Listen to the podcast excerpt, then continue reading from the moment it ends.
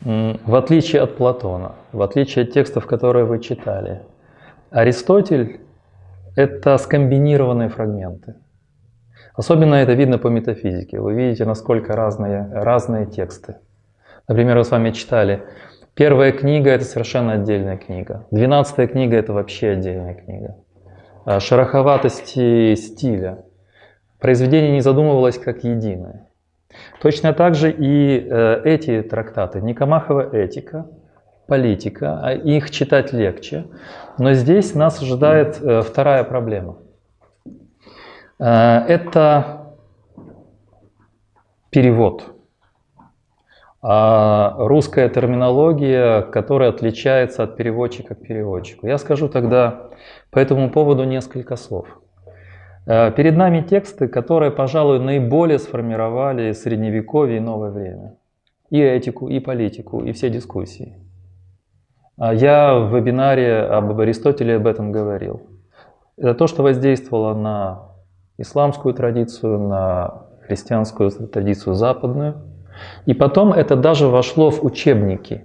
Я видел очень много учебников на латинском языке 19 и начала 20 века, Например, моральная философия или политика, где фактически латынью шли э, пересказы или краткие формулы Аристотеля. То есть по этим идеям учились, можете себе представить, если Средневековье открыло Никомахову этику в 13 веке, 700 лет. Это было основой всех учебников, это было основой всего образования, всех лучших европейских университетов. А, поэтому это нужно понимать. И, скорее всего, западный человек, который не очень углубленно знал греческий, знает хорошо эти тексты по латыни. Фактически вся латинская терминология. Но когда мы сталкиваемся с вот этими русскими переводами и украинскими, кто-то, кстати, нашел украинский перевод политики, Никомахова этики, так вы все, вот а кто-то она перевод с русского. Это правда. Не то, что перевод с русского, но понятно, что переводчик украинский смотрел в русский перевод, и на него это очень сильно воздействовало. Потому что, вы знаете, с древними языками нас трудно обмануть, например, нас, философов и текстологов. Почему? Потому что мы видим, ведь древний язык переводится в десятках разных версий. И если человек идет за текстом оригинала, он ни в коем случае, его перевод не будет похож на подобный текст на каком-то другом языке. Это очевидно. А, я скажу несколько слов о переводчиках. Вот здесь мы видим, первое, это Никомахова этика, перевод Нины Брагинской. Я вам советую несколько видео. Она очень редко дает интервью. А Нина Брагинская, и у нее есть несколько блестящих рассуждений вообще о состоянии науки, о истории, классической филологии. Это очень интересный человек. И как любой э, свободомыслящий, независимый человек, в советское время очень страдавший. Она не преподавала ни в МГУ, ни в других местах на излете советской эпохи. А я просто интересовался ее биографией, она переводила Никомахову этику, работая в Москве лифтером. Это сейчас она уже известная там как ну, профессор, известный человек и так далее. Но тем не менее, вот судьба таких людей. И этот перевод экспериментальный, вот в чем дело. Он отличается попыткой э, найти соответствующие фразы в русском языке. И если говорить, например, о политике Жебелев, это старый специалист, очень хороший, и читать, казалось бы, проще. Видите, она экспериментирует. Но какой большой плюс этого издания и также украинского издания там билингва, что здесь главные слова даны также по-гречески в скобочках, в латинской транскрипции. Если у нас возникает вопрос, что это обозначает, то тогда, пожалуй, и мы можем посмотреть в оригинал. Давайте сделаем маленькую разминочку и обозначим, э, ну, скажем, десяток ключевых слов из Никомаховой этики. Я запишу их сейчас вместе с вами. Давайте выстроим небольшой словарь или э, собрание ключевых слов. Маленький шажочек первый. А второй будет, мы эти слова соединим в нашем понимании Никомаховой этики. То есть мы создадим такую небольшую систему, сеть ключевых слов, а потом заставим их оживить, приведем примеры и попытаемся понять текст. Итак, какие же у нас тут ключевые слова? Благо. Да, причем благо, слово благо ключевое и для политики, и для Никомаховой этики. Итак, вот у нас есть благо. Благо это мы уже знаем, агатон, которое переводится всегда двояко. Особенно в украинском, но и в английском также. Потому что, когда пишут о моральной философии в начале 20 века, the good можно перевести как благо, а можно как добро перевести. І по-українськи точно так же. Можна як благо, це більш церковнослов'янське, а можна як добро. Это такой двоящийся термин. Еще благо, Удовольствие. а, удовольствие. Добродетель. Сейчас, секундочку. Счастье, безусловно. Счастье, эвдемония.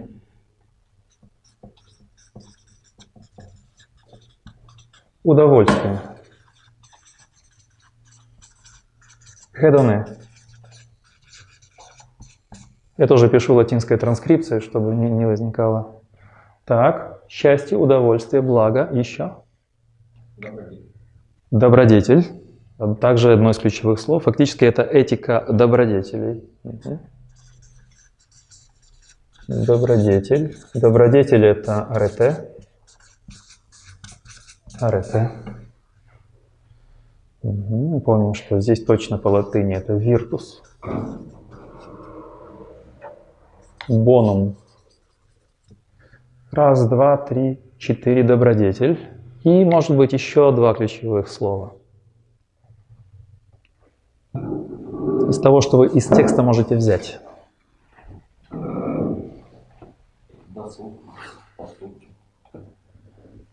Поступки. Э, Поступки вообще практика, потому что, смотрите, практика, поступки, деятельность – это слова, которые создают такую семью значений. Практика – праксис, поступки – протеин, если глагол, а деятельность – энергия. Это всегда различные нюансы. Потому что все, что, о чем говорит Никомахова этика и политика, связано именно с тем, как определяется эта сфера. Фактически мы свой словарь можем разделить на два класса. Вот эта вещь, то есть сфера действий, сфера практики, сфера нашей деятельности, определяется вот этими вещами. Тут не хватает еще одного важного слова, которое... М? Воспитание есть, оно не так часто повторяется. Воспитание – это пайдея, а, но еще одно слово связано с благом. И в политике это есть. Любая деятельность на что направлена? На благо. Благо выступает как... ш- А? Цель. Цель, совершенно верно. Цель. Цель. Телос. По латыни финис. Где наш финиш? Где мы финишируем? Вот отсюда от латинского финис. Таким образом, мы уже видим что? Что мы можем сказать по этому совокупности слов, по этому облаку? Как бы мы определили сейчас теорию этическую, моральную философию э, Аристотеля?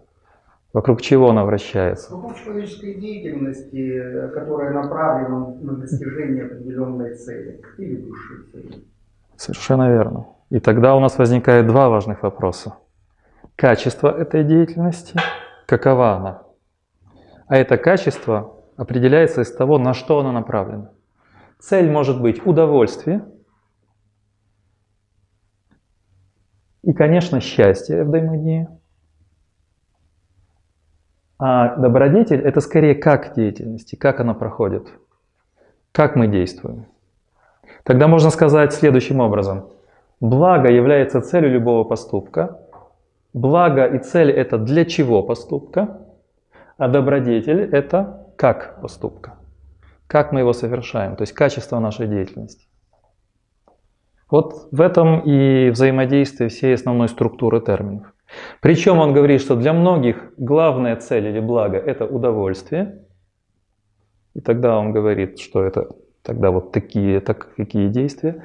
А для многих это через добродетели вот то счастье, которое сейчас мы попытаемся разобрать. Э, Вот так это пока небольшое начало. Какие комментарии здесь возникают? Я сейчас не просто вам что-то пытаюсь лучше объяснить, а даю модели работы с подобными текстами. Мы обнаруживаем ключевые понятия. Сейчас будем их определять. Видите, мы слой за слоем сейчас будем слоеный пирог. Наполеон. Слоеные пироги, тесто. Первый слой мы определили слова и поняли, из чего строится вся теория. Любая теория строится из фундаментальных понятий. Любая теория – это жизнь, связь каких-то блоков понятий. Возьмем, биология – это какие-то понятия. История, физика био... или, например, философия. Политика, этика – это всегда какие-то главные слова. А теперь пришло время э, расколдовать каждый из этих слов и попытаться объяснить, что они обозначают. А третий шаг будет уже наши примеры и попытка понять его этику. Вот так, пожалуйста. Кто может раскрыть значение этих слов? Вначале в терминах Аристотеля, используя текст Аристотеля, а потом своими словами. Даю слово вам, друзья мои. Так это же детская игра в кубики. Я же вам дал кубики. На каждом кубике написал счастье, добродетель, поступок, благо, удовольствие. А теперь из этих кубиков мы должны создавать что? Картинки. Когда у вас были в детстве кубики? Там какие-то рисуночки были, мы составляем из букв слова. Так вот, смотрите, слово – это у нас метафора теории. А каждый кубик с буквой – это то или иное понятие. Мы из понятий должны создать слова, чтобы теория заговорила. Так вот, вы сказали, э, это сложная задача, Сергей. Вот с вас и начнем. Кто больше всех говорит сложная задача, мы... А, ну, благо, он пишет это то, к чему все стремится. Это самое начало, Угу. Собственно, это цель, все стремится. Ну, он пишет так, определяет благо, и он с этим согласен. Хорошо определяет благо. Вот. Давайте вместе тогда прочитаем минуточку. У вас же есть все тексты, да, вот те фрагменты, которые я вам давал. Вот давайте сравним. Первая книга Никомаховой этики, первый абзац, и первый абзац политики. Попытаемся увидеть связи. Прочитайтесь, пожалуйста, первый абзац. Это где всякое искусство, Всякое искусство и всякое учение равным образом поступок, праксис и сознательный выбор принято считать стремятся к определенному благу. Угу. Поэтому удачно определяя благо как то, к чему все стремится.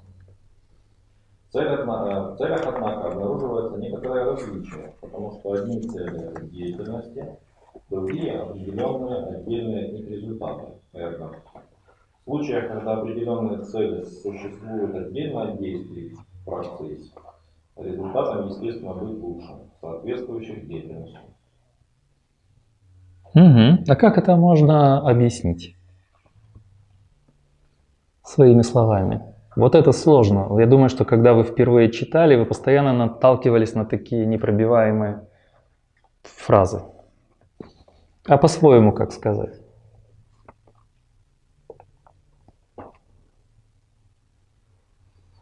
Есть благо, все к нему стремятся. Угу. Вот. Но цели это не совсем благо, потому что э, целей бывает два типа. Это цель, э, цель на какой-то результат, цель просто ну, на саму деятельность, не по себе. Угу.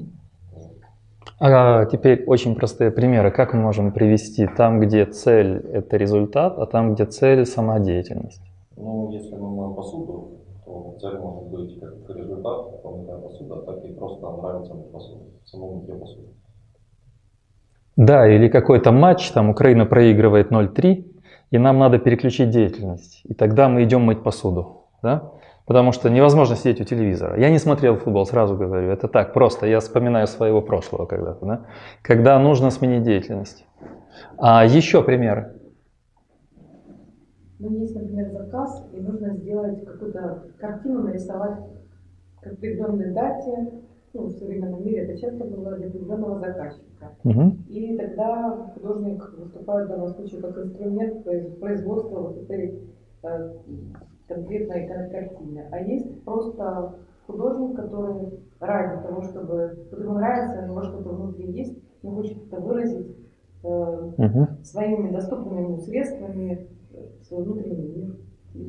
Даже не ставя себе задачу продать. Хорошо. Хорошо. Так, еще может быть, еще третий какой-то пример. И обобщим, и перейдем. Ну, допустим, военная производство оружия, э, тренировки солдат, изучение тактики Мгм. для э, обеспечения безопасности своего пояса. Вот это вот цель. Мгм. Либо просто э, нравится э, соперничество, э, нравится э, воевать, Мгм. захватывать, убивать. э, вот. И это просто деятельность э, Мгм. овладения военным искусством. Да, для многих это как охота или как рыбалка. Развлечение. Для как кого-то рыбалка поймать рыбу, я, видите, совсем простые примеры. Опять не из моей сферы, я не рыбак. Для кого-то цель поймать рыбу. Есть такие люди, которые э, ловят ради улова. И тут же отпускают. И тут же отпускают это те, для кого сам процесс важен. Он ловит рыбу для того, чтобы ну, переключиться, отдохнуть, ему нравится сидеть на берегу и так далее. Любоваться природой. Любоваться природой. Но это два типа деятельности. Один, который направлен на какой-то результат, эргон, а другой, который имеет цель в самой себе, деятельность, которая имеет цель в самой себе. Вот то, что мы сейчас обсудили, первый шажочек, это очень важная мысль Аристотеля, которая заразила Запад, да, я вижу, он сейчас. То есть у нас было это и когда мы метафизику обсуждали. Есть цель для чего-то внешнего, и есть цель деятельности сама по себе. Вот досуг, он направлен сам на себя. Мышление само на себя. Хотя мышление можно использовать и для достижения результата. Да, пожалуйста.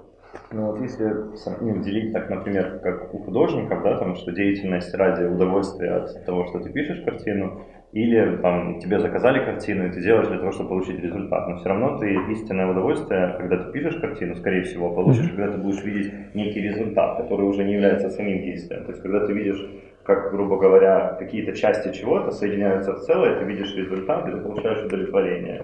И само действие, оно, ну, как бы, ты питаешься от него, Мгм. потому что ты идешь все равно к результату. То есть ты идешь к какому-то действию, которое отлично от самого действия. Правильно? Правильно, но когда мы говорим об этике, а трактат об этике, там немножко усложняется, потому что когда художник пишет картину, он и наслаждается искусством, и все-таки картину выписывает, картина вот написана. Но в сфере этики, говорит Аристотель, чуть сложнее. Потому что вот посмотрите, здесь э, у вас фотографии чего? С вот книги? А тогда я могу говорить страниц, странички. Вот страничка 63, например. Внизу абзац. Когда он говорит о счастье, Это шестой там? да, шестой, шест- цифра 6 слева. Когда он называет счастье высшим благом, вот видите э, различие между благом и счастьем. Счастье это высшее благо. И вот дальше идет очень важный поворот. Может быть, это получится, если принять во внимание назначение человека. Хочу, чтобы вы почувствовали, как мыслит парадоксальный Аристотель. Эргон. Назначение художника, когда пишет картина. Что пишет человек? Что является эргоном, результатом его жизни? Хорошо, у него есть отдельная деятельность. Он что-то делает, созидает. Вот я делаю щит, вот я делаю обувь, вот я создаю бизнес-проект. Но это же не дело моей жизни только. А что является делом жизни? Вот здесь он говорит об этом. Ибо подобно тому, как у флейтиста, воятеля и всякого мастера, да и вообще у тех, у кого есть определенное значение занятие, праксис, в их деле эргон точно так же, по-видимому, и у человека вообще, если только для него существует определенное назначение. В этом Аристотель отличается от многих современных авторов.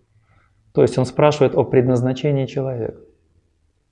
Что должно быть делом нашей жизни, всей жизни? Можно уточнить? Да. А, Тогда, если художник рисует картину, И вот даже не за деньги, а просто потому, что ему нравится рисовать, и он, он может считать, что это дело его жизни, выразить определенным образом, ну, как, например, добиться определенного цвета, который вот у него где-то там внутри есть, и он хочет это нарисовать, показать, что это можно достичь, ну, скажем так, изменения какими-то средствами. Может он считать, что это дело всей его жизни, он даже не считает, а как бы чувствует. Ну, задайте себе этот вопрос. Я как художник могу ответить. Мы говорили, например, Караваджо – это мастер э, света теней. Это мастер света теней. Да, а Ван Гог, э, мало там, цвет- желтый Но можно ли считать Эргон Караваджо – это достижение светотеневых эффектов в каждой картине? Ну вот я просто его упростил. Нет, это скорее как достижение цели. Через я нахожу какой-то свой стиль. Я нахожу свой почерк, но для чего-то другого. Когда это просто выразить себя, он же выражает Вот просто, вот это самое просто, мы привыкли через э, две с половиной тысячи лет после греков мы привыкли. Речь идет о самом простом, выразить себя. Картину написать это каждый дурак может. Да, или там написать, сбацать что-то на фортепиано. А вот, это, это легко. А выразить себя еще легче. Но это же понятно. Это сложно. Да, но э, не, не просто выразить себя, а стать кем-то. То есть этика Аристотеля – это жизненный проект. Это жизненный проект. Этика для нас – это то, что мы должны реализовать. Некую жизнь, говорит он. То есть этика существует для жизни какой-то. Есть варвары, есть животные, есть какие-то люди не нашей эллинской культуры. Пусть делают, что хотят, а нам они не интересны. Но у нас свой этос у эллинов. И в рамках этого этоса мы должны использовать себя для чего-то. Давайте вместе прочитаем и потом обменяемся мыслями. Следующая страничка за вот этим шестым, это страница 64.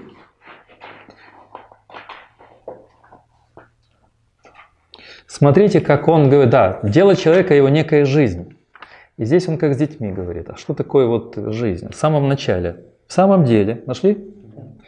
Жизнь представляется чем-то общим, как для человека, так и для растений. Но искомое присуще только человеку. Мы говорим о человеческой жизни. Дальше. Следовательно, нужно исключить из рассмотрения жизни с точки зрения питания и роста. Исключаем. Вот он мыслит по типу вот такой логической структуры. Да? Питание и рост исключаем. Следующий будет жизнь с точки зрения чувства.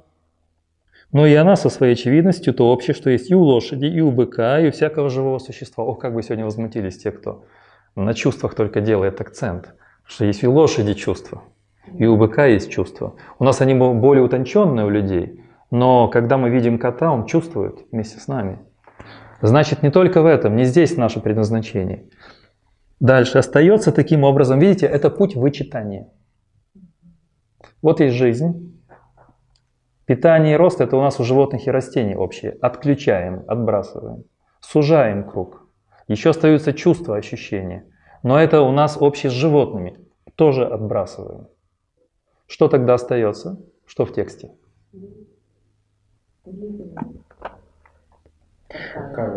Остается таким образом какая-то деятельность, практики, жизнь обладающего суждением существа.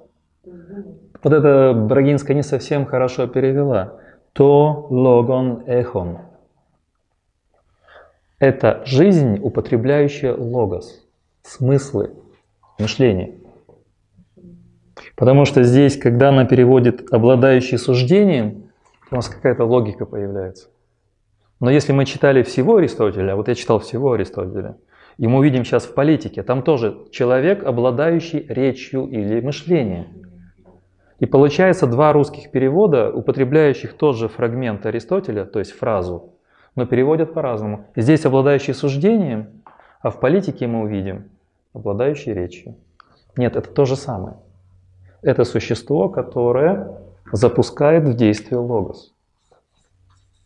То, что отличает нас от животных и от растений. Мы люди, наша жизнь связана с логосом. Не сложно пока? Сейчас дочитаем до конца. Итак, какая-то деятельность, деятельная жизнь, обладающая суждением, хотя это и жизнь жизни разумного существа, определяется двояко. Следует полагать ее именно деятельностью, потому что ее значение, видимо, главнее. Если назначение человека – деятельность души, согласованная с суждением, или не без участия суждения, причем мы утверждаем, что назначение человека по роду тождественно назначению добропорядочного человека, то что? Дело человека ниже – некая жизнь, а жизнь – это деятельность души и поступки при участии, опять это суждение, при участии логоса. А ну, истолкуйте мне о чем это.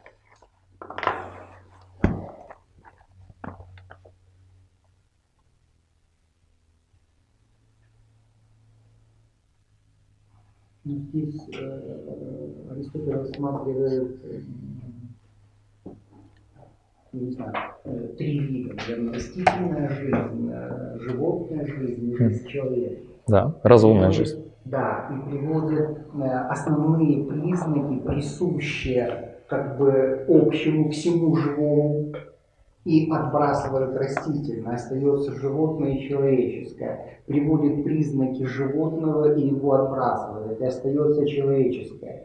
И человеческое он определяет как действительно логос, который присущ только человеку. То есть это мышление, это способность мысли, Мгм. и способность передавать и свой опыт, и мысль через речь. Мгм. А речь, вы читали фрагмент политики, позволяет нам разделять добро и зло, справедливое, несправедливое, истинное и ложное. К этому мы еще потом придем. Но здесь заканчивается эта страничка тем, что, э, что это каждое дело сообразно присущие ему добродетели. Если все так, то человеческое благо представляет собой деятельность души сообразно добродетели. Добавим к этому за полную человеческую жизнь. Вот мы как бы построили эту систему сейчас. Ну давайте, что, что из этого еще понятно? Мышление, сообразно логосу. Этот логос позволяет нам вести жизнь особую, обращать внимание на то, как мы живем. Добродетели – это знаки качества нашей жизни, то, как мы живем. Как мы раскрываемся, как мыслящие, как э, разумные существа. Осознанно. Осознанная жизнь, осмысленная жизнь. Это наш этос. В отличие от животных, в отличие от варваров, мы живем вместе немного иначе. Наша жизнь осознанна, логосна. Она по- разумна, э, но это разумность не логики, не математики. В сфере практики это разумность, которая позволяет нам формировать добродетели, как примеры хорошей жизни, благой жизни. Сейчас подумаем, а, как с другой стороны это подать. Я приводил пример, хочу привести пример из 20 века. А, Три дня назад у нас было обсуждение того, что такое элита, природа элит. Я привел пример, который вдруг сейчас в сетях стал часто появляться последние два дня. Это пример из книги Фарида Закарии. А, «Будущее свободы». Книга в русском переводе вышла в 2004 и там статья, которая называется «Поведение богатых и бедных при крушении Титаника». А В этой статье отошел от исторической реальности, когда описывал крушение Титаника. А, Почему? Потому что мы наделяем человеческое поведение и его статус совершенно другим значением. А, На Титанике 70% мужчин первого класса погибли. Причем там находились самые богатые люди Америки. Э, Например, э, Астор. Это Астория, например. Это очень богатый номер один миллионер Соединенных Штатов. И еще очень много известных миллионеров. По-нашему это уже миллиардеры. Из второго класса погибло 90%, 80% мужчин, извините. При этом были спасены женщины почти все из первого класса, и 90% женщин были спасены второго класса. А, что хочет сказать Закария? Закария хочет сказать, что еще для того времени а, это был определенный тип жизни. Человек должен был определенным образом поступать. То есть это было не только возможности, например, деньги или могущество финансовое, было не только возможности, но и обязанности, определенный тип поведения. Вот это слабый отблеск того, о чем говорит Аристотель.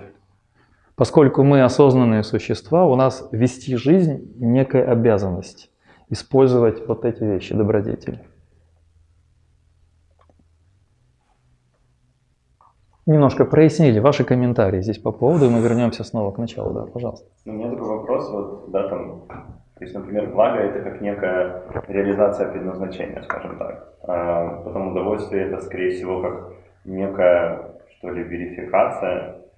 Ну ладно, я не буду сейчас раскладывать, но вот э, у человека есть какое-то предназначение, он добродетельно реализует его и становится мастером какого-то дела и ведет добродетельную жизнь профессиональную, Мгм. но при этом как бы там, другие аспекты жизни у него недобродетельные. Ну, допустим, это как бы неправильный по Аристотелю человек.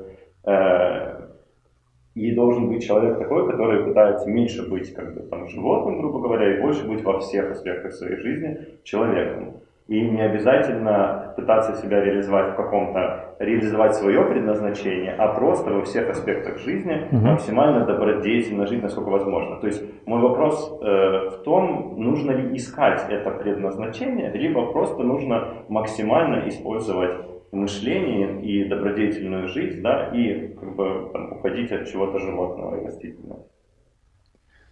Имеет ли это какое-то ключевое значение? Я отвечу на ваш вопрос немножко с другой стороны, потому что нам мешает здесь наш образ мышления нынешний. Он начался где-то с 16 века.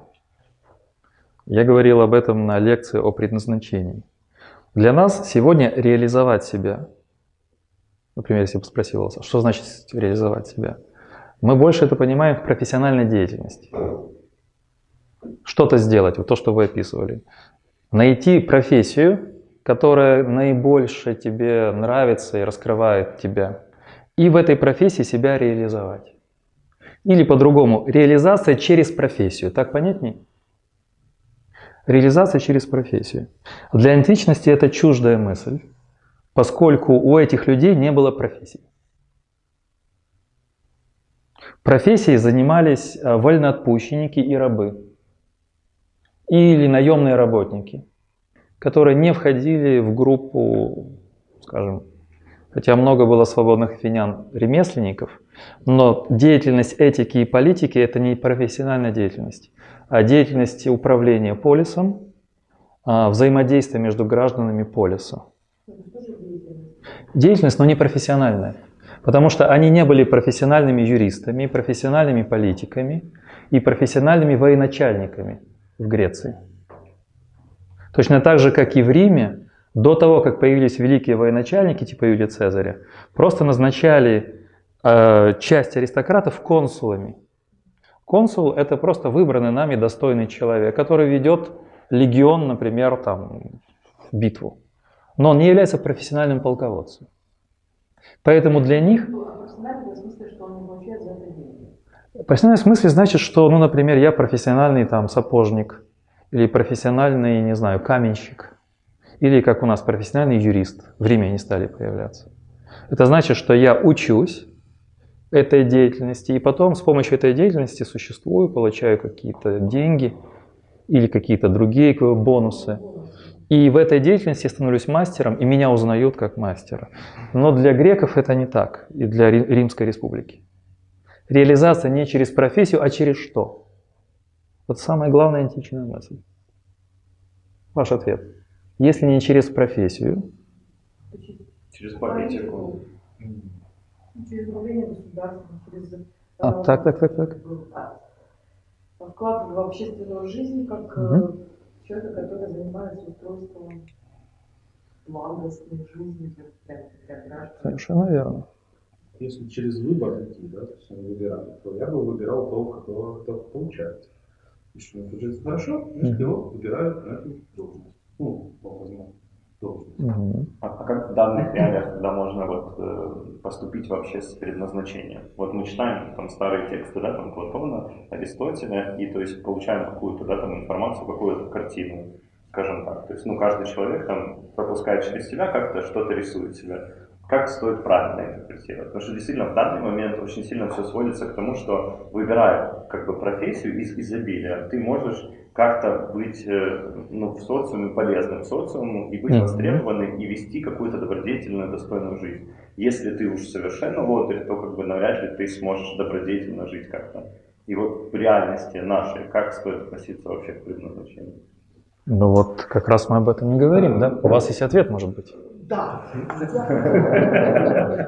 Если, если позволите, как я это понимаю. Мгм. Дело в том, что до 17 века, э, скажем так, э, примат э, был у общества. У, э, у греков это город Полис. Его интересы были превыше всего. Индивидуальная личность, его потребности, ну, скажем так, ценились меньше. Вернее, это было производное от успехов всего сообщества. Поэтому, когда мы здесь читаем о личности, дальше ведь Аристотель переходит на интересы общества, и мы начинаем понимать, что благо – это прежде всего благо всего общества. И только потом, а, скажем так, общество, ну, хорошее общество создает хороших граждан. Мгм.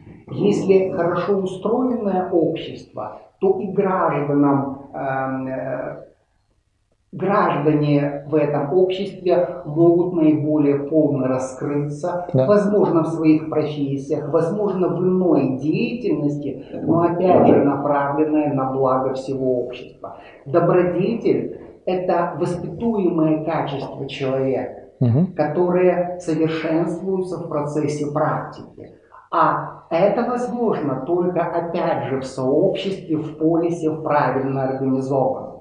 Да. Если в правильно организованном обществе требуются эти добродетели, это общество будет оказывать влияние на своих граждан и культивировать эти качества.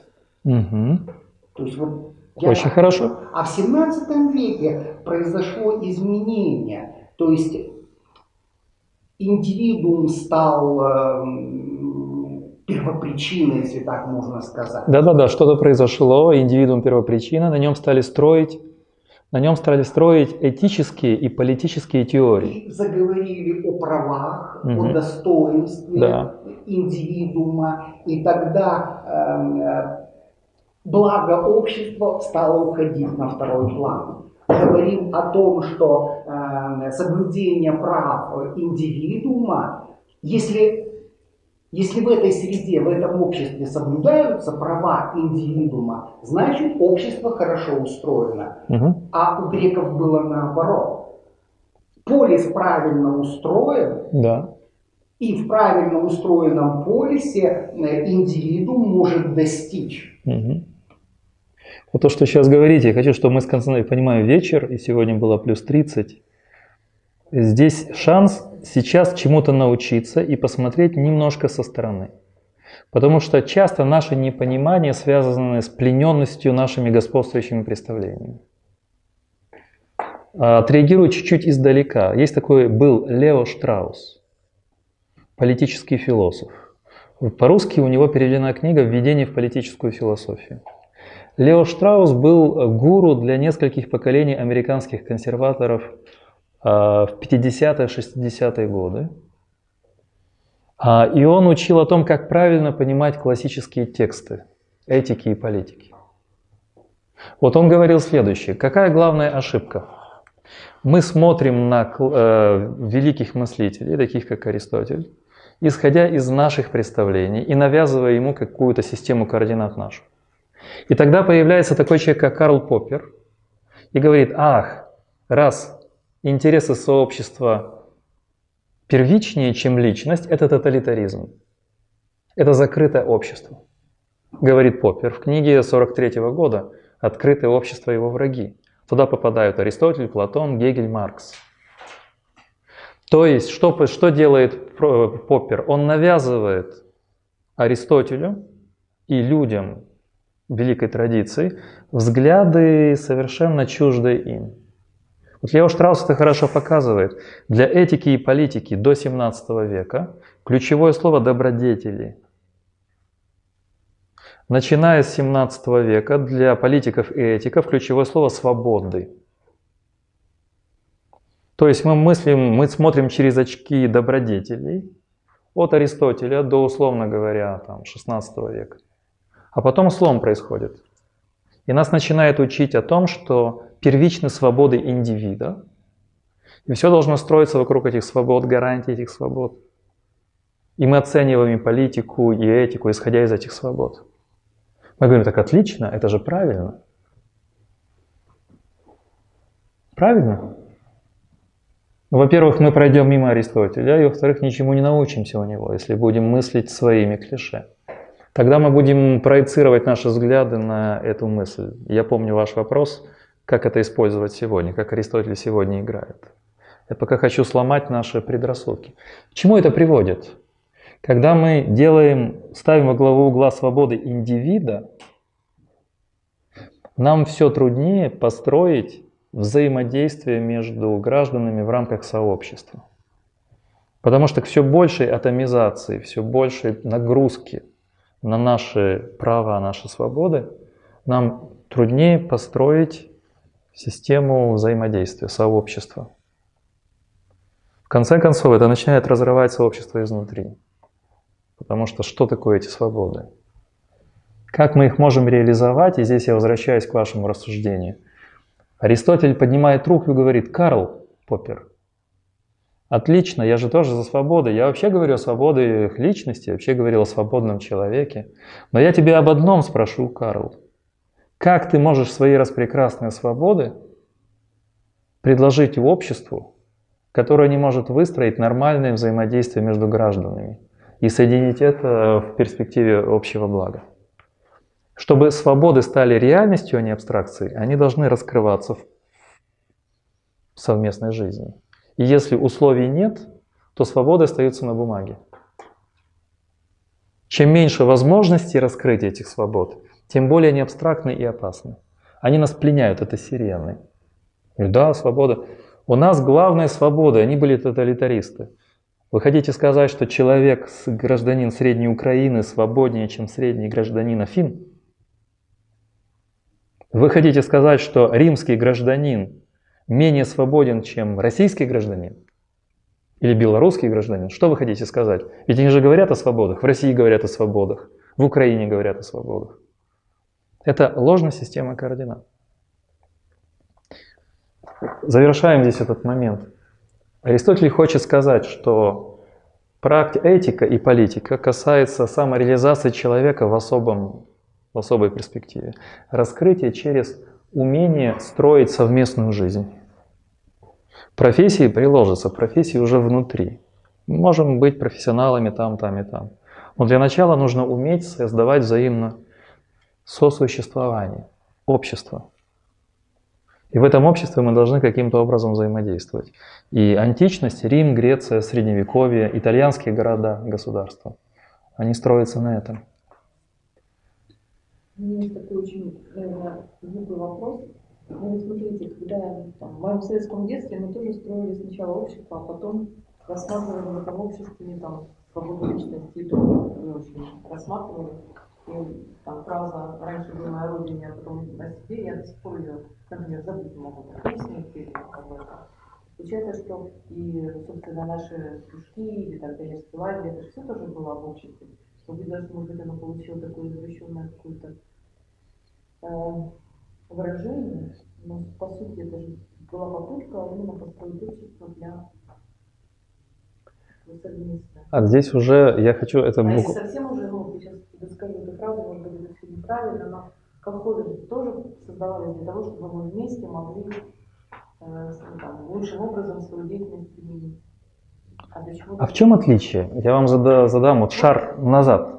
Я... В чем отличие Аристотеля от Маркса и от э, большевизма, сталинизма? Внешне кажется то же самое. Приоритет общества над индивидом. А в чем? Там борьба классов в основании лежит. Мгм.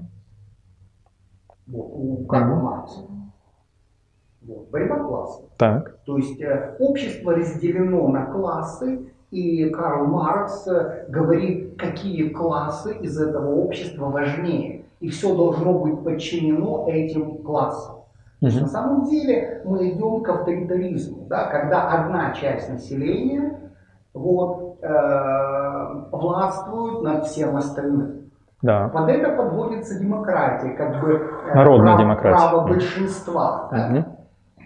Вот. Ни- Но никогда большинство не создавало что-либо а, да, что-либо ценное для общества. Только э, отдельные группы и индивиды. Вот. Да, хорошо, Я отлично. Я просто пытаюсь найти как бы аргумент, Мгм. почему я ну, не согласна с тем, что Советский Союз это хорошо. Я не согласна с этим, но иногда вот в разговорах я действительно я не могу найти этот аргумент, почему ну, похоже же на Аристотеля. действительно, на- Да, конечно. Вот есть такой, был, он недавно умер, ну, не лет 10 назад, а, Патрик де Лобье. Отец Патрик де Лобье. Я было даже лично несколько раз слышал его лекции. Это известный социолог французский, потом он был, стал священником. У него есть несколько книг, и одна маленькая, первая, которую Духи Литера издавал лет 20 назад, называется там, по-моему, так, э, «Аристотель против Маркса», маленькая книжечка. Потом уже у Патрика де Лобье была «Три града» переведена большая книга. Действительно, э, искусство нашего мышления – это нюансирование. Внешне похоже. Да. И Поппер попался в эту сеть. Объявил его тоталитаристом Аристотеля. Но в чем отличие?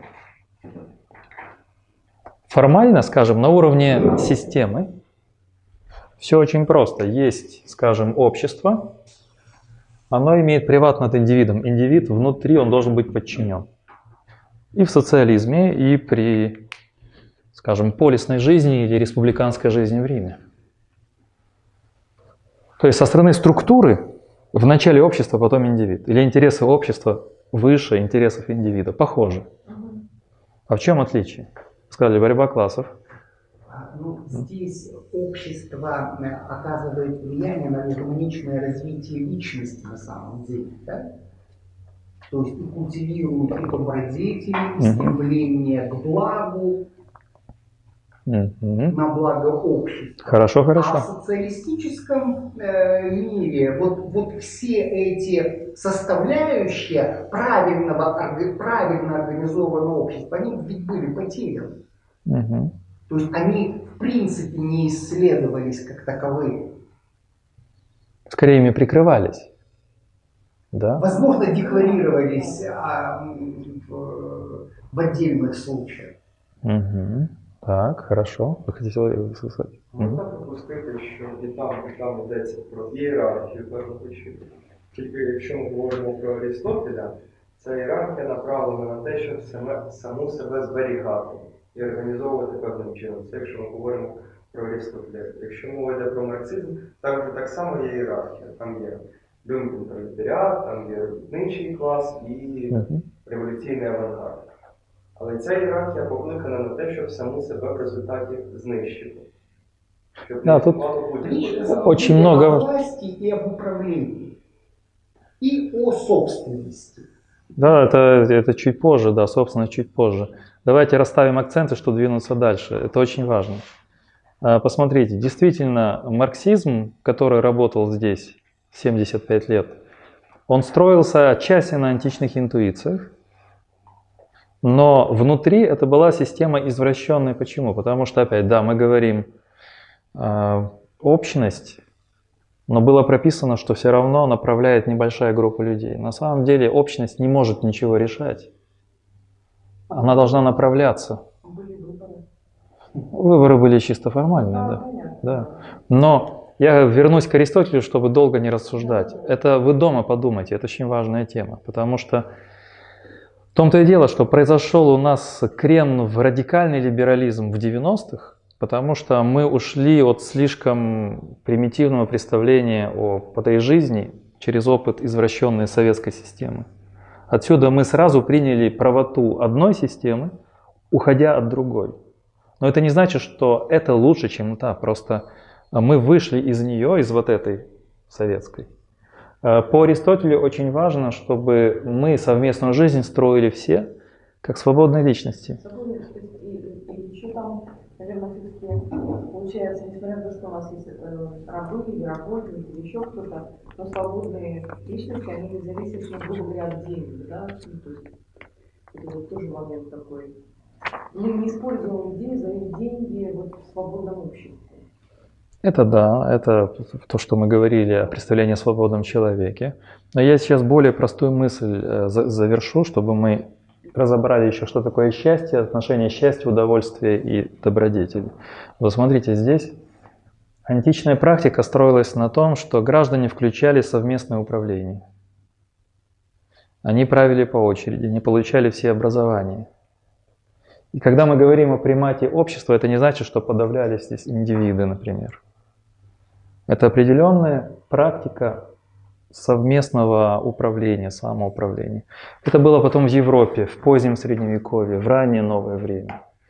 Таких случаев можно десятками-десятками называть. Конечно, это были такие республики аристократические. Если взять Венецию, например, или взять Берн, где провел первые три года преподавания Гегель, 1900, 1800 1794-1795. Это была группа из нескольких сот человек, которые управляли своей общиной. Мне просто интересно, то есть насколько вообще правомерно uh-huh. вот Аристотель просто взял и выкинул всех людей, которые не попадали под uh-huh. какие-то, он выкинул других, то есть варвары, рабы, тот, кто в обществе не проявил себя и, и пал, вышел из этого общества. Тогда как э, коммунизм имел, имел дело как раз с вот этими людьми, наверное, которых Аристотель бы просто выбросил из своей системы координат. Да, да. Поэтому ему намного проще построить такую великую, да, на, нацеленную на благие цели общественную модель, но если бы ему пришлось всунуть в них рабов, в нее же, в эту или тех людей, которые жили в горах э, в Греции, в разбойниках, что бы он тогда сделал? Как... Хорошо думаете, да. В, в этом наживка э, марксизма. В этом наживка многих э, левых движений. Потому что они действуют по типу включенности. А вы выбрасываете какую-то часть, а мы будем расширять справедливость на всех. А, и так далее. Но здесь все имеется в виду свободные граждане, безусловно. Нужно еще понимать, Аристотель же не мыслил категориями еще стоиков э, такого универсального человечества. У них разделение на эллинов и варваров было частью культуры. Это разделение было не по типу статуса или денег или чего-то, а по образу жизни. Люди живут как э, эллины и люди живут как варвары. Жить как эллины – это значит заниматься своим полисом, оттачивать свои добродетели, заниматься спортом, философией политикой, демонстрировать какие-то стандарты моральной жизни. Это и есть жить как эллины. А варвары это что-то другое, они придумали про них такой страшный миф. Для них Персия была вот таким вот антиобразом, где вот там тирания, Азия и так далее. Они придумали этот образ азиатской тирании, который мы до сих пор эксплуатируем. Вот. Но в данном случае э, их мышление не рассчитано на все человечество. Они просто так мыслили. Но если строить республику дальше, по типу Соединенных Штатов, например, или там, не знаю, современной Германии, то мы примерно видим это, этот же стандарт, только попытка это растянуть на всех. Насколько это возможно. Ну, не получилось. В 20 веке не получилось. А любые тоталитарные движения действовали во имя всего народа. Муссолини, Гитлер, Сталин. Включаем всех. Но и в этом был обман. И в этом обман, кстати, современных движений.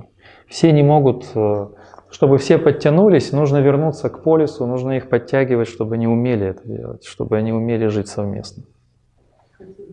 И хотели, и хотели, конечно. А здесь поставим троеточие. А, что он под счастьем понимает? Потом мы отдохнем немножко, чтобы более интенсивно. Да, я еще Семену ответил по, по поводу вот, соединим нас и Аристотеля. А, вы сказали, что мы избираем профессию. Через нее можно себя реализовать. Ну, быть полезным, собственно. Быть полезным, да. Включиться в общество. Включиться в общество. Но я думаю, что, принципе, и Марк в своих утопиях, в своих рукописях об этом писал. Мы сейчас к этому приближаемся. Я повторю эту мысль, часто повторяю, что уже сегодня мы не связаны одной профессией. У нас нет такого. Не знаю, это физик по профессии. Но она не реализовывает себя как физик. Мало ли кто я по профессии. Скрипач, художник, философ. Но я не живу как скрипач, как художник. Или только как философ. То есть профессия становится только фрагментом а, нашей вот этой длину всю жизнь, как говорит Аристотель. Это значит, мы себя реализовываем не через какую-то профессию, а через различные профессии, через различные типы деятельности, и не всегда профессиональные. Профессия важна пока еще, но она не является решающей уже сегодня. Уже сегодня. В моем каком-то в моем видении это было то, что выбирая какую-то стезю из mm-hmm. общего, да, там такого количество всего того, что можно. Скорее всего, можно найти что-то, что может сделать какой-то импакт, ну, какое-то значение для общества, то есть и прийти к чему-то добродетельному. А в противном случае можно, да, действительно вести разнообразную жизнь, но при этом, как бы, чтобы в какой-то сфере быть действительно полезным обществу, ну, это достаточно сложно, потому что очень большое изобилие всего в данный момент, что отвлекает на самом деле. И те люди, которые действительно что-то делают полезное, то они фокусируются на чем-то и двигаются длительное время в каком-то одном направлении, а все остальное дополняет и помогает по этому направлению куда-то прийти. Ну, хорошо. Сейчас мы попытаемся завершить это следующим образом. Посмотрите. Мы все равно пошли по пути, по которому, сейчас переходим немножко к политике, все равно современный гражданин, у него есть семья, у него есть профессия, но он включен в жизнь государства или полиса, давайте назовем это, не знаю, республика, государство. И в государстве он действует сразу во многих ипостасях. Он избирает центральную власть, он избирает местную власть. Он живет как представитель небольшого сообщества, например, начиная от дома многоквартирного, или это село, или это район городской. То есть мы действуем по э, вот этим лифтам выборов постоянных, тех людей, которые должны управлять, взаимодействовать в государстве, в доме, в, в области и так далее. На всех уровнях. Мы построили такую систему. Это и есть то, что у Аристотеля смутно сейчас мы видим, что вот где-то связь. Сегодня на это никто не обращает внимания. Мы сегодня увлеклись профессией, но наделили граждан ресурсами создания сообщества. Местной власти, центральной власти. Но граждан никто не обращает внимания на то, как он это делает. Греки обращали на это внимание, римляне обращали внимание. Сегодня не интересует никого, как человек себя ведет.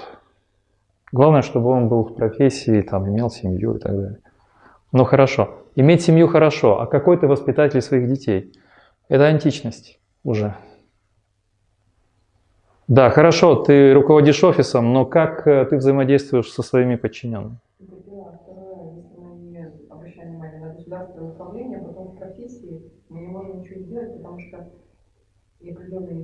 Вот-вот, так же, тоже продумайте это. Я бы сюда еще добавил, что результаты от профессии, профессиональной деятельности мы видим плодовое удовольствие. Угу. То есть? Ну и опять же, могли бы вкладывать результаты профессиональной деятельности, семью, гражданство, гражданскую позицию. Вместо этого вкладывать удовольствие, ну, ну да, это еще мысль Аристотеля. Если мы стягиваем цель только к удовольствиям, то там как раз и рушится полис. Если мы направляем все на удовольствие. Он не против, но он не хочет видеть в удовольствиях цель жизни. Это в этике прописано очень во многих местах. Удовольствие может быть чем-то, что мы можем получать от процесса, но не может быть целью. Ради удовольствия мы не можем жить. Иначе мы не зрелые, мы не живем сообразно логосу. Это мысль Аристотеля.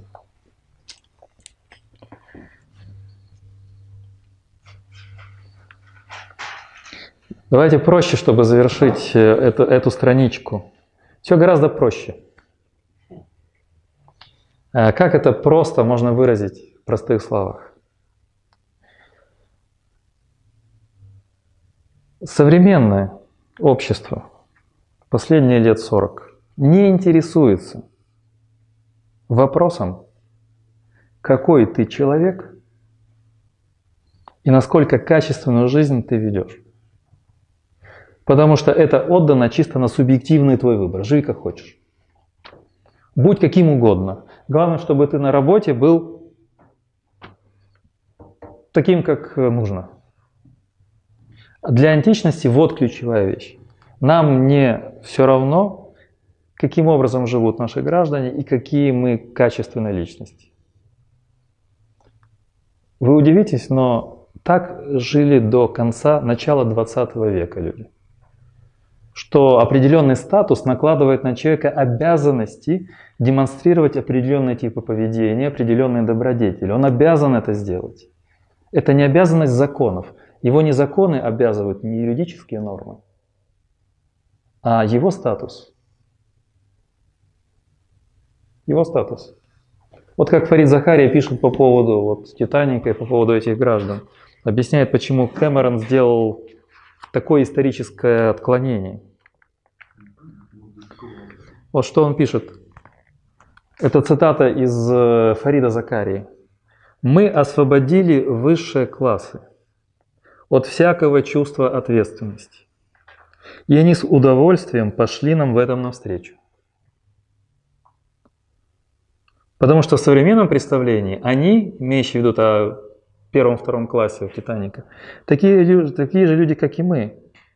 Мы ведем себя так, как будто общество настолько демократично, динамично и так далее, и так далее, что у него фактически отсутствует управляемая элита, однако она есть, и так далее и тому подобное. То есть вот отсутствие требований к тому, что э, античность впервые открыла. Добродетели, возвращаясь к нашей схеме, это ответ на вопрос, насколько качественно ты исполняешь свои обязанности как личность, как гражданин и так далее. И мы сегодня не знаем, как это вернуть.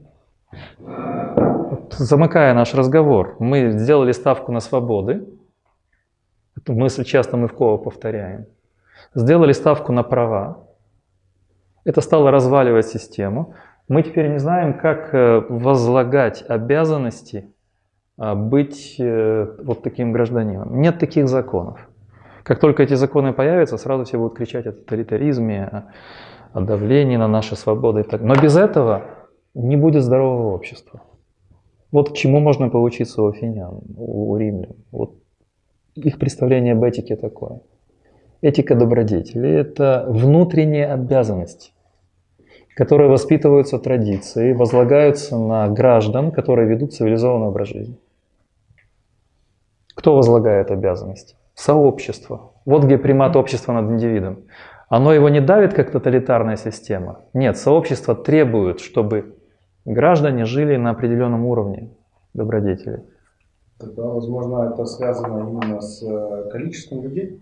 Просто э, перешла какая-то критическая точка концентрации людей в одном месте, угу. и на большое количество людей уже просто не действует. Были такие идеи. Еще в 17 у Руссо были такие идеи. Да, вот мы все это переживали, все эти вещи. Поэтому сегодня задача, а как это все можно реализовать.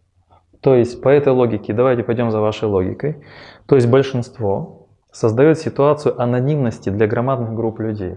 Они закрыты, их образ жизни, как они живут, как они общаются со своими детьми, как они ведут себя на улицах, как они ведут себя в общественных местах. Мы не видим, нас это не интересует. Мы не можем это контролировать. Мы не можем это контролировать. Ну, мы можем контролировать, развесив камеры и взимая штрафы за, ну не знаю, хождение в туалет на бульваре, за мусор на, под балконом. Небольшой комментарий. Да. До недавнего времени э, вот этот статус определялся или соответствовал даже одежде, в которой э, ходило то или иное сословие. И нельзя было менять э, или, или, скажем так, скрываться за, за, за чужой формой одежды, да. за формой одежды другого сословия ты все время был на виду. И если ты был одет как аристократ, угу. тебя ждали таких же поступков. Конечно. Поэтому это фактически э, это своего рода камера, да, то есть глаза общества видели тебя, твою форму одежды, знали, кто ты, угу. и ожидали от тебя поступков, соответствующих твоему статусу или принятым правилам твоего сословия. Ну, вы прекрасно все объяснили. Вы прекрасно все объяснили. А, и это здесь вот все очень похоже на ваше рассуждение. Потому что, посмотрите, как родилась идея прав и свобод. Вот мы, я перед паузой сейчас вот иллюстрацию проведу. Это была извращенная или растянутая концепция того, о чем вы говорите. В обществе были сословия, статус или это по-французски был статус. Вступить в сословие – это значит э, принять на себя определенный тип деятельности поведения. Например, если мы сословие там, аристократов, светских, император, король, э, князья, графы, герцоги, бароны, герцог выше графа, определенные и там просто простые дворяне – это определенный э, тип поведения, определенный этос, который нельзя нарушить. Дал слово, держи, там, проиграл в игру, ты хоть стреляйся, но деньги отдай, а ты не можешь действовать, скажем, с дамой каким-то образом, там, вежливо и так далее, потому что за тобой смотрит сословие, оно тебя контролирует, не камера, а принадлежность к статусу. Вступить в статус, вот это прант, вступить. И когда стали появляться новые статусы, например, профессура появилась потом, это уже ранний модерн. Вот новые сословия профессуры. В Украине по этому поводу Хмельниччина возникла. Не за распрекрасную нашу независимость Украины, а за подтверждение прав и вольностей, вольностей и прав казачества. Откуда этот реестр, реестровое казачество и вот эти права и свободы? Права и свободы, извините. Это права и свободы сословий казацкое сословие, оно было приравнено к шляхте и получило определенные привилегии, то есть свободы и права. И восстание было для того, чтобы вернуть эти права. Или, например, 1215 год, там вот первый документ, который бароны предъявили Иоанну, несчастному королю безземельному. Это то же самое. А потом писатели политические, такие как Лок, и следующие за ними, стали эти права и привилегии, права и свободы опрокидывать на всех. Это уже ваша тема. Тогда вот эта теория добродетелей была совершенно определенная. Я, например, монах, я клирик. Это определенный статус, это, это, это статус. Я должен себя вести так, не, не с девушками не общаться, конечно, они это делали, рыли там подземные переходы в женские монастыри, пили алкоголь, но это все равно против статуса. Он шел мимо, он уже недобродетельный, он потом каялся. Светская аристократия вот так, профессура век так, потом купцы появились. Данное купцом слово, гильдии купеческие. А привилегии, свободы и права гильдий купеческих. И так все шло, шло, шло, пока не возникли революции типа американской, типа французской. И мы в 19 веке уже получаем совершенно другое представление о политике и этике. То, что было частью статусов, четко контролируемых, они не требовали законов, юридических норм. И, и не так себя поведешь, тебя выкинут из этого сословия. То есть, как бы, дуэль это тоже инструмент, инструмент заставить соблюдать эти правила. То есть тебя могли вызвать на дуэль за нарушение правил Совершенно верно. и убить на самом деле. И убить. И так и понятно, да, почему ты шел на снег. Потому что, в принципе, тебе жизнь не, не, вне этого сословия. Потому что твои дети, твои родители, это часть сословия. Ты должен, ты несешь, вот это не тоталитаризм. Скажите себе, Карл, посмотри на это. Человек, который идет на дуэль, его убивают, офицер убивает, а он, скажем, не воюет, его убивают. Это что, тоталитаризм? Нет, он просто думает о своих родителях, братьях, сестрах. Он вступился за свою сестру родную, например. То есть это не право, которое установило общество, как, как норму, э, за нарушение которого следует наказание со стороны государства. Это общественная норма, которую сообщество само определило, само составило вот, и донесло до всех э, своих членов, членов этого сословия. То есть правила поведения. Конечно. И это и есть Аристотель. Они все учились у Аристотеля. Вот эта теория добродетелей, качество жизни, это качество жизни, накладываемое исходя из статуса. Для них это статус Эллина, свободного человека, гражданина. Для римлянина это римский гражданин, принадлежащий к Римской республике. Это тоже статус. Для средневековья это статусы, для раннего модерна это статусы. Его совершаются революции, все становятся гражданами, все становятся гражданами. И что получилось? Юридически права и свободы статусов были перетянуты на всех. Что исчезает при этом? Измерение вот этого добродетельной жизни.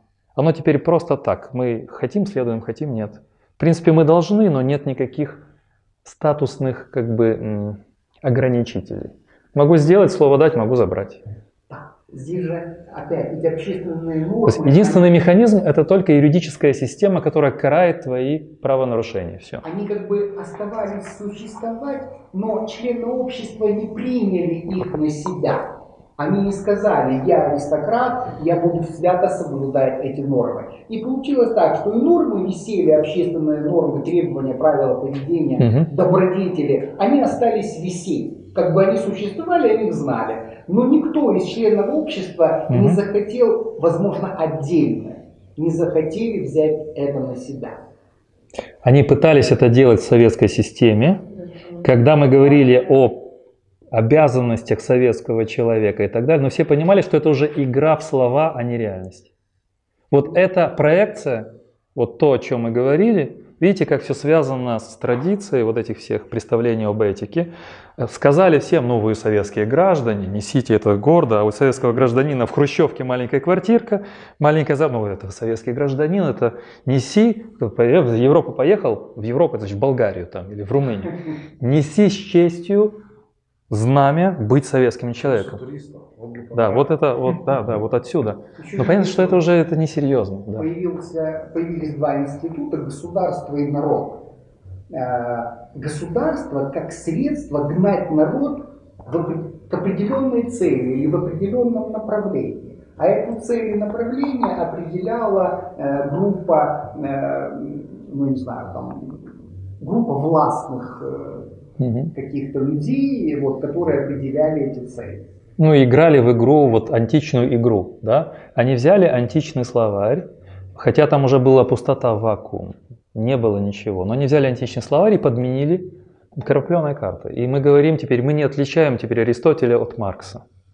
Вот возвращаясь к Али, она у нас юрист, э, вот. Э, в такой системе единственное, что может на нас действовать, это правовая система. Поэтому в конце XIX века усилился юридический позитивизм и представление о том, что только система юридических норм – это система, возлагающая на нас обязательства. Поэтому все, что не запрещено, разрешено. И если юридически нас никто не заставляет вот эти все играть игры благородные, это наш выбор, кем быть, как жить. От нас никто не требует. Качество жизни от нас не требуется, именно этическое и так далее, там эстетическое. Вот сейчас мы с вами просмотрели всю историю европейской цивилизации от Аристотеля к 21 веку. Мы сейчас понимаем, как это опасно, но никто не знает, как перестроить систему так, чтобы вернуть вот это Аристотель. Поэтому сегодня много неоаристотеликов современной политики и этики. Вот мы с Эндалом, например, рассматривали, это типичный неоаристотелик. Политика общего блага. Либерализм недостаточно, утилитаризм страшно. Мы должны выработать другую, другие принципы. А может действительно строить новые сообщества, города, полисы? Это вопрос. Это вопрос. Я думаю, что за будущее... Потому, да. что, потому что невозможно сейчас прийти в, в уже существующий город э, со всеми связями и сказать, люди, вы живете неправильно. Мы вам сейчас расскажем, как нужно правильно. Угу. О благе, о добродетели, давайте договоримся. большинству это не нужно, потому что, ну, во-первых, это нужно, но есть страх, да? что пришли умники, рассказывают непонятные вещи, Мгм. и будет сейчас и все хуже, еще хуже. То есть каждый как бы приспособился. Так. Где-то стырил, где-то вот э, получил, где-то не заплатил. Мгм. А, а если построить новое сообщество, причем не на правовых основаниях, а договорное сообщество, Так. договориться, вот в этом сообществе будут вот такие правила. Но чтобы это было так, мы должны снова, а нас тут политический язык пугает там федерализацией, какими-то сепаратизациями. Для этого мы должны выстроить систему там снизу. Петр Первый, потешное войско. Это А, потешные, да, игра, по- игра, потешные игра. аристократы. Да, да, Да, да. игра. Вот качестве эксперимента. Вот небольшое сообщество, 400 гектаров земли, строим свободный университет, да, что позволяет привлечь, ну, как минимум 20 тысяч человек, достаточно, достаточно образованных. Ну, хорошая Важно, мысль. Что важно для основания полиса. Ну, Хорошая мысль. Но я все-таки думаю, что мы это обсудим. Э, Хорошая, э, я, я понял, да, сейчас чуть дальше, Есть. там, где я рисовал, да, что там такие красивые рисунки. Я просто, сейчас будет переменка, я подсказываю вам, куда дальше читать и думать. Это тексты чуть посложнее, но к этому пришли. Это одна из моих профессиональных тем как э, философ. Я писал сложную монографию на эту тему. К этике блага и политике блага вернулись к начале 80-х годов. И есть специальные книги, которые символизируют этот возврат.